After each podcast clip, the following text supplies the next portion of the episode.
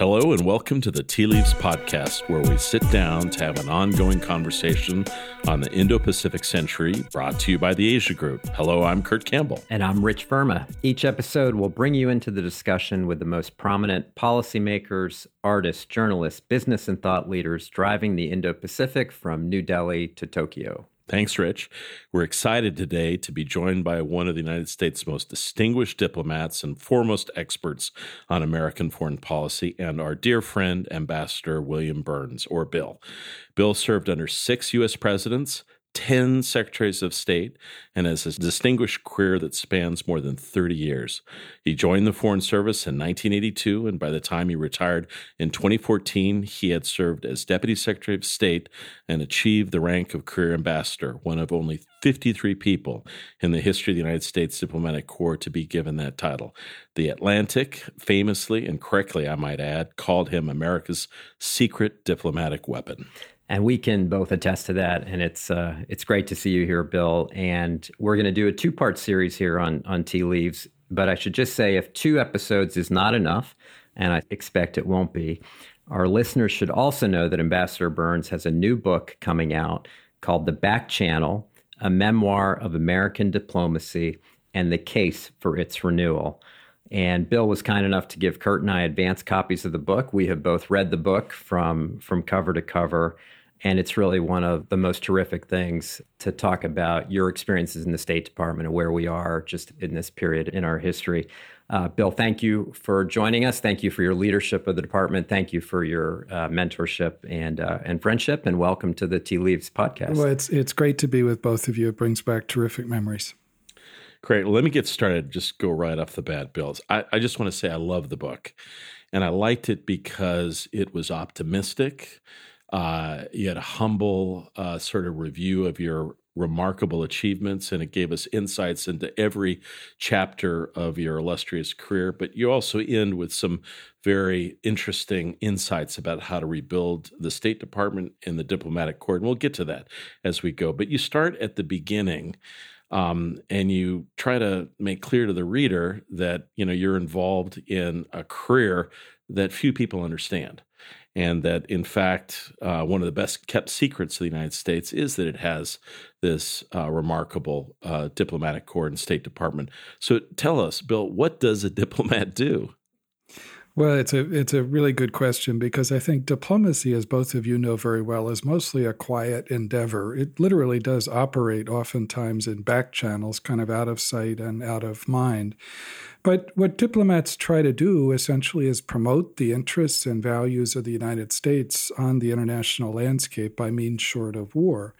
And you don't get very far just by talking nicely to people. Diplomacy is all about harnessing the leverage that American influence and the power of our example can provide in the world. And so, day in and day out, diplomats around the world are trying to navigate uh, other landscapes, to understand foreign societies, to understand first and foremost the priorities of their own society and their own government, um, and then to try to uh, promote American interests um, on those landscapes um, and make sure that we're staying connected to the American people too, which is a huge challenge. Bill, one thing you told me before I headed out to India was uh, you said you can deliver the mail from Washington or you can try to shape what's actually in the mail and actually write some of the letters. And I guess that's an Ambassador Pickering right. uh, kind of uh, guidance that he gave to you. Say a little bit about what that what that means about uh, what diplomats actually do out in the field. They sure. don't just take instruction from DC. No, and Tom Pickering, whom you mentioned, was one of the very best diplomats under whom I served. He was the ambassador in Moscow, for example, the first time I worked there in the 1990s. And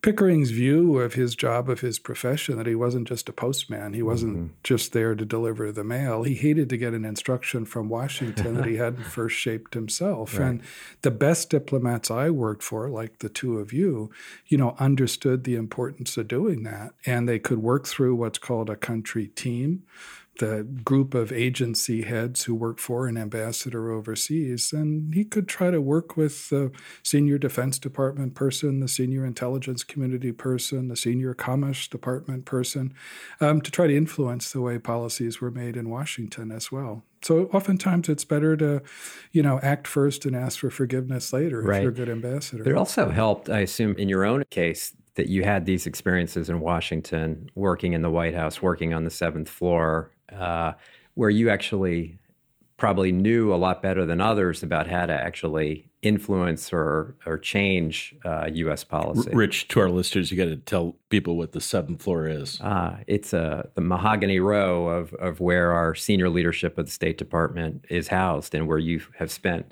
a good chunk of your life. Yeah, it's the part of the State Department we try to conceal with the people who appropriate money in the Congress for the State Department because it looks too nice. Right. But no, being able to operate in Washington and understand how the process works um, is essential to being a good good, effective diplomat overseas too. And you know, I came into the Foreign Service in an era where lots of the people I worked for had spent almost their entire career overseas. Um, but increasingly during the course of my career, um, people had a balance of experience in Washington, experience overseas, and that's really crucial. I just want to ask you um, about resourcing of of the State Department and uh, you know, I, I, think there's one statistic in your book which talks about there's been a 50% cut to our kind of diplomatic effort over the course of the last several decades. And this is one of these constant struggles we have with Congress. I actually thought we had crossed over this Rubicon maybe during um, the Bush administration with uh, second Bush administration.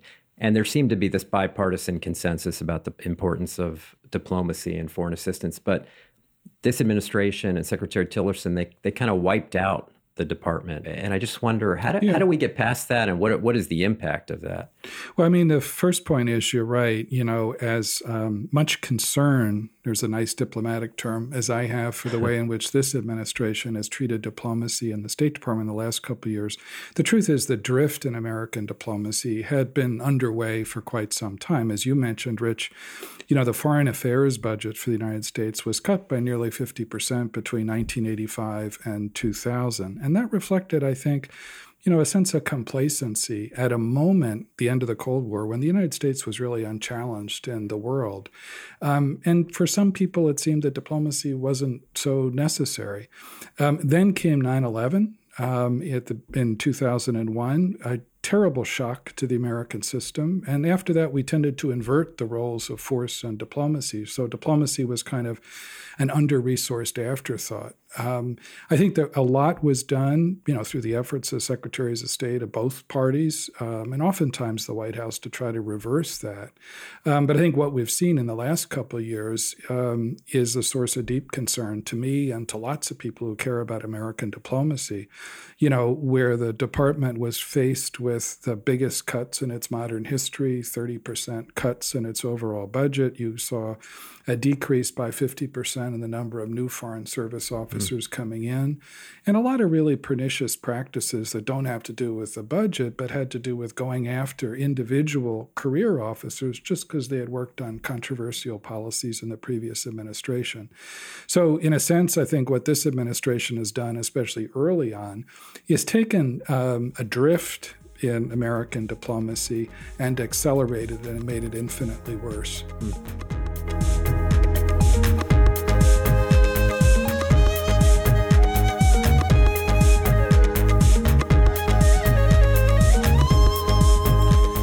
Bill, I want to ask you about uh, formative figures in your career, both academically and then your early uh, tenure as a diplomat. So, uh, we both had the great good fortune to study under the great Australian strategist, uh, now departed Hedley Bull at Oxford. Uh, tell me what, you know, how did he impact your thinking about the world and what kind of relationship did you have with him?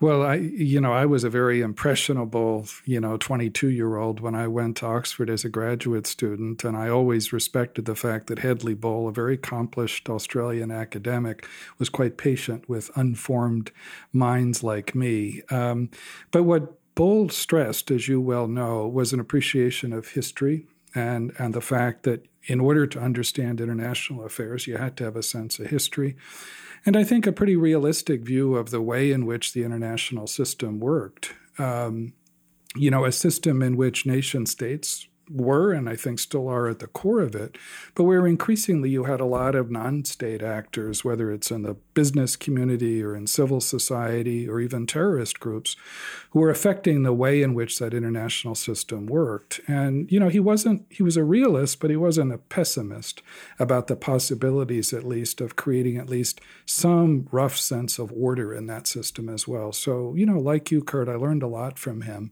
Um, and I think his book, The Anarchical Society, is as good a framework for understanding the way in which the world works as any that I've read. So, uh, jump ahead a couple of years. Uh, you joined the Foreign Service. Uh, some of the most interesting passages in the early part of the book uh, uh, relate to your uh, rather obvious sense of respect for a few key leaders. And I, I, would, Rich and I talked a little bit about it. I, I think you have a um, a unique regard for Secretary Baker. Mm-hmm. Uh, and maybe you could say a, a, few words about why he was such a special Secretary of State, what kind of relationship you had with him, and why he will be regarded as one of the famous and uh, foremost uh, Secretaries of mm-hmm. State during the post war era.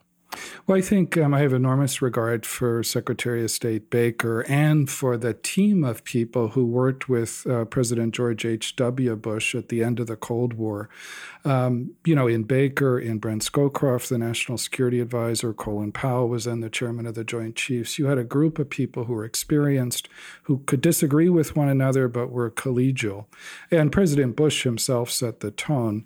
Um, Baker himself was not a grand strategist. You know, he, he wouldn't have known Hedley Bull from, you know, a football coach, but he um, he was um, he, he, had a relationship with President Bush 41, um, which was one of the sources of his influence, I think, in Washington as well as overseas. He was as good a negotiator as I've ever seen. Uh, he had a keen sense. So, so why, Bill? So w- why um, was he such a good? How did he? Demonstrate this diplomatic quality? Uh, part of it was his relationship with the president, um, because any good negotiator in American diplomacy has to speak with the absolute authority of the president of the United States. No one questioned that in Baker. He had a really clear sense, like any good card player, of his own hand, of the leverage that he was holding. And at the end of the Cold War, the United States really had unsurpassed leverage. He had a really keen sense of his opponent's hand in other words, not every card in it, but a sense of the history that informed how they were going to play it. Um, you know, a kind of strategic empathy, which is, I think, is really important for effective diplomats. And then, third and not least, um, he played it with uh, he played that hand and played that game with uncommon skill. He knew when to hold them and when to fold them. He had a sense of timing. Um, he had a sense of um, you know, the moment when you had to try to close a deal. I'll never forget um, the one nine hour meeting that he had with Hafez al Assad, who was the brutal dictator who was the father of the current brutal dictator in Syria. And this meeting went on for literally nine hours. Neither Assad nor Baker got up once, notwithstanding dozens of cups of tea during this to go to the bathroom. It was kind of a contest of endurance between the two of them. But at one point, um, Baker got kind of fed up with the position that Assad was taking and got out of his seat quite theatrically slammed his binder together. And I said, I guess we're done. We're going to leave. And I watched as the Syrian foreign minister then Farouk al-Shara sort of nervously was whispering with Assad, and Assad said in Arabic to him, Is he serious? and Shara said, Yeah, I think he is. And then Assad calmed him down. Baker sat down, and ultimately, um, he was able to prevail in persuading Assad to have Syria come to the Madrid peace conference. Mm. Um, mm. And the last thing I'd say about Baker, which always impressed me, which is, I think, underappreciated, is just persistence. You know, people look back at either the coalition that was put together to fight Desert Storm or the Madrid Middle East Peace Conference, which followed right on its heels, and think this was all foreordained. Well, it wasn't. Outside his office in Houston to this day, Secretary Baker has a whole wall that are covered with cartoons and the U.S. press and the foreign press throughout the nine trips he made to the Middle East in the run up to Madrid. And most of them are cynical, if not snarky calling into question, you know, Baker's off on this quixotic attempt. And the truth was, Baker knew that he knew how strong his hand was. He knew he just had to keep at it. And it was persistence, along with all those other qualities I mentioned, that made him such a successful negotiator. I'm going to turn over to Rich, but just one small correction, Bill, to what you said. And I'm not sure mm. if you got the memo. You referred to Assad as a brutal dictator. Mm. If you were still in the diplomatic corps, we would refer to him as a misunderstood, terrific guy. so. You know, um, just back to Baker, the, there was this was an incredible period for the United States. Yeah. The Soviet Union was crumbling, Germany was coming together. Uh, as you talked about, there was Desert Storm, there was the East peace.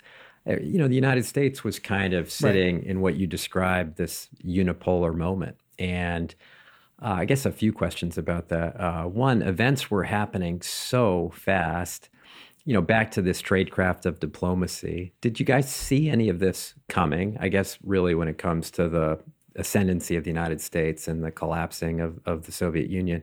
And then two, was there anything we could have done to maintain that US moment longer uh, than we have? Mm. And and it's I guess it's a follow-up question about where are we uh, today? Yeah, no, those those are all really good questions, Rich. I mean, I think what made that moment unique, as I said before, was the intersection of a moment on the international landscape when American power and influence were really unrivaled, and a group of people who had the combination of under President Bush 41, who had a combination of a sense of of caution and concern about second and third order consequences, but also a sense of daring. I mean, German reunification, for example, which happened literally, you know, within a little more than a year after the Berlin Wall fell, was also not foreordained. Um, and there, the odds in many ways were against Germany being reunified and staying a member of NATO during that period. And, you know, it took a lot of daring on the part of uh, President George H.W. Bush and Baker and others to help pull that off as well. I don't, you know, the in the sort of natural order of things, that unipolar moment was at some point going to ebb, mm-hmm. given the rise and fall of other major powers in the world. Um, it was it would be very hard to sustain that indefinitely. I think what I always thought, at least Bush and Baker understood, was that you had to make use of that moment um, to shape and reshape alliances, relationships with former adversaries, um, you know, international institutions at a moment when we had such influence and a capacity to shape them.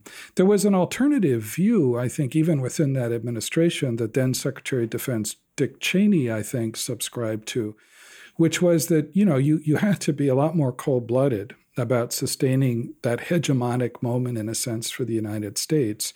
And there was a, an active debate you know, back and forth between the State Department and the Defense Department in those years as well, which was a healthy thing. Um, I thought in later years, a decade later, you know, in, in the Iraq War in 2003, we accelerated the end of that unipolar American moment. We certainly did it a few years later in the great financial crisis of 2008.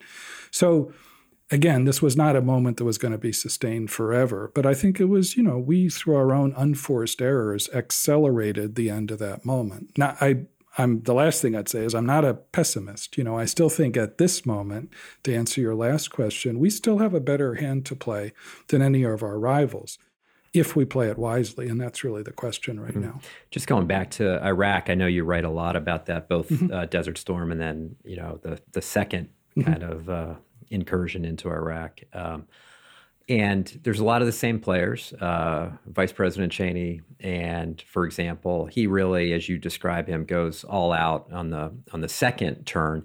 Just, can you go back and explain the thinking in Gulf War One? Uh, President Bush decided not mm-hmm. to go into Baghdad and and knock out Saddam, and some people would say you had that opportunity mm-hmm. and you missed it. Well, I think there were at least a couple of factors I remember in the discussions in that period, and I think Baker shared the concern first that the day after um, would be a lot more complicated in a, you know, um, in a society like Iraq's, um, with a, again another brutal dictator, Saddam Hussein, keeping a lid on a lot of sectarian and ethnic passions, um, that you had to be really careful what you wished for in a mm. sense of what would come on the day after. And second, I think both President Bush 41 and Baker, as well as Scowcroft, understood very well that we had put together a coalition, many respects unprecedented, um, around a certain premise, which was to expel the Iraqis from Kuwait.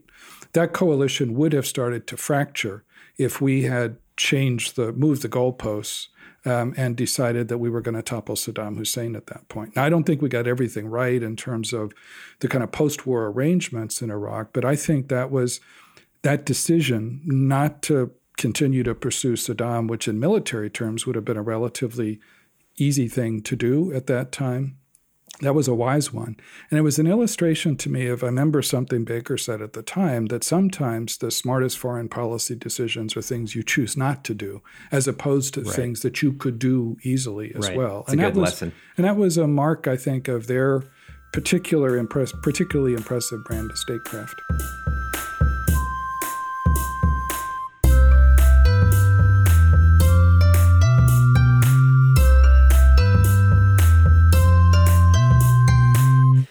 Could just take it out of geopolitics for a second and into your back to your career. Mm-hmm. And you served as a junior officer in Jordan. Yep. And then went back as ambassador. Right. You served as a mid-level to senior officer in Moscow, mm-hmm. and then went back as ambassador. Right.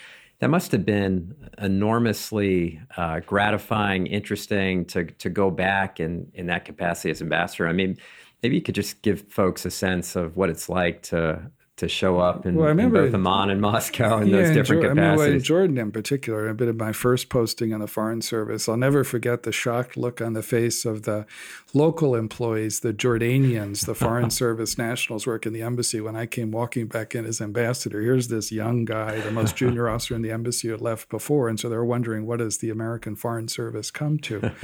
um, but I, I, I was fortunate in the sense that when I came back as ambassador, um, it turned out to be a particularly consequential period for Jordan. King Hussein, who had been on the throne for 47 years, died uh, six months after I became ambassador. Uh, his oldest son, Abdullah, succeeded him. Um, and after a lot of drama, in which the crown prince, formerly King Hussein's brother, uh, had been changed. Um, and so it was one of those periods when, as an American ambassador, you feel you can make a difference with uh, a friend of the United States whose stability remains to this day very important. Hmm. And Moscow, going back in a very different capacity well, as well. Well, I also went back to a very different Moscow too. Right. You know, when I served uh, in the mid 1990s in Boris Yeltsin Russia, it was a Russia that was flat on its back economically, in terms of its standing in the world. Um, and when I came back, it was in Vladimir Putin's second term as president. Uh, Russia that was surfing on $120 a barrel oil, mm. that was feeling its oats, that was determined, especially in the pugnacious persona of Vladimir Putin, um, to show that it was no longer the 98 pound weakling on the beach and it was going to push back. Um, and so it helped, I always thought, to have served as the chief political officer in that earlier era in Russia, because in order to understand what became the kind of smoldering aggressiveness of Putin, it helped to understand the sense of loss and humiliation that lots of Russians felt in the 90s, alongside the sense of hope that came with the end of communism. Bill, I want to take you back. I, I like Rich's questions, but I want to ask you more about Iraq. Um, so I, I, read the section carefully. I, I, found the section on Iraq, uh, particularly the sec- second uh, go round. I, I, found it to be more of a recounting than a reckoning. Mm-hmm. Uh, it's carefully done from the perspective of the State Department. I think you have to argue that you know probably a little bit of a sideshow there in terms mm-hmm. of what the dominant um, a- action was, both at the Pentagon and the White House. But I'd, I'd, I'd like to ask you more generally um, to offer your views about that period. I, I think what what what comes across is you're a you know you are uh, you have a lot of goodwill towards a lot of good people. Um, I, I'm struck by the challenge that that period presents. Some very good people making some very bad mm-hmm. decisions, mm-hmm. and how do how do you square that, and and how do you think about that experience in American foreign policy? Many people link our domestic politics currently, issues hmm. associated mm. with upheaval, refugees, back to those monumental decisions. Uh, how do you see it? Well, I, I was, um, you know, the biggest unforced error in American foreign policy, certainly in the three and a half decades that I served. Um, you know, it's a painful period to rethink and to write about um, because you have to be self critical as well. Um, and you not only wonder, but question why you weren't more effective in pushing back against an approach to the war in Iraq in 2003, which was based on some deeply flawed assumptions about how easy it would be to manage the day after in Iraq. We tried to be honest. I was leading the Near East Bureau in the State Department at the time for Colin Powell about our concerns. Um, but but I can't suggest that we were at all effective um, in fighting those bureaucratic battles in that period. And you're right, the consequences of that terrible unforced error um, are continue to be with us today. Now, I mean, the, the one thing I'd add, Kurt, is that it's not it's not as if the dysfunctions of the Middle East or the Arab world are purely a function of that huge mistake in American foreign policy, but we certainly accelerated a lot of the dysfunctions and fragilities in the Arab world. And for all the focus on, you know, Iran's threatening behavior, you know, the Iraq war in 2003, more than anything else, opened up the landscape for the Iranians, just as the overthrow of the Taliban, in a way, did to their east in Afghanistan. Yeah. Bill, when I read that section, though, on Iraq, what I can't tell, mm. did the State Department as a general institution uh, make suggestions about how to conduct the war more effectively? Did it uh, was it an outlier to say don't do this? You got to be more careful. Um, uh, did it want to be part of the team and not want to be an outlier?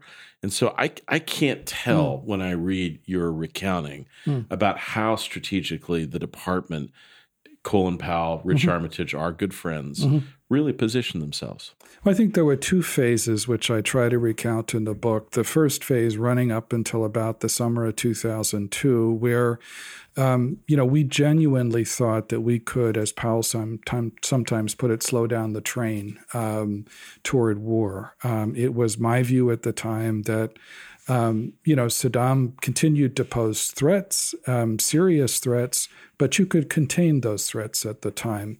Um, by the summer of 2002, it had become clear that we had lost that fight and that the question was whether you would embark on a sort of smart path or a dumb path toward war. And so I think in that second phase, after, you know, roughly the summer of 2002, um, what we tried to do was emphasize two things that you wanted to have as much company on the takeoff as you could have internationally because you need it on the landing, given the complexities of the day after.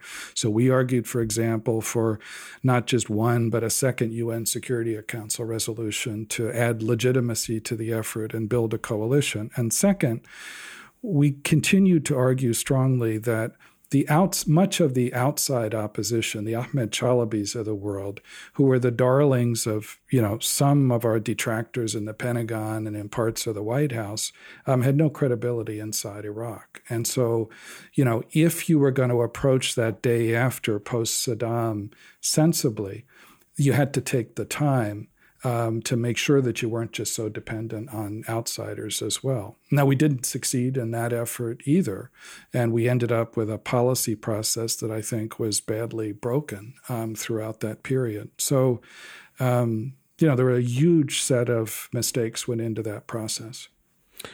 Ambassador Burns, Bill, uh, thanks so much for sitting down with us. You've given us so much to ponder as we think about the future of U.S. foreign policy and diplomacy, and you've given us a lot to think about with respect to your book. We want to remind our listeners that this is just one part of a two part series with Bill. And in the meantime, we encourage you all to rush out and pick up the ambassador's book, The Back Channel. It really is tremendous and one of the best and most important books on American diplomacy in some time.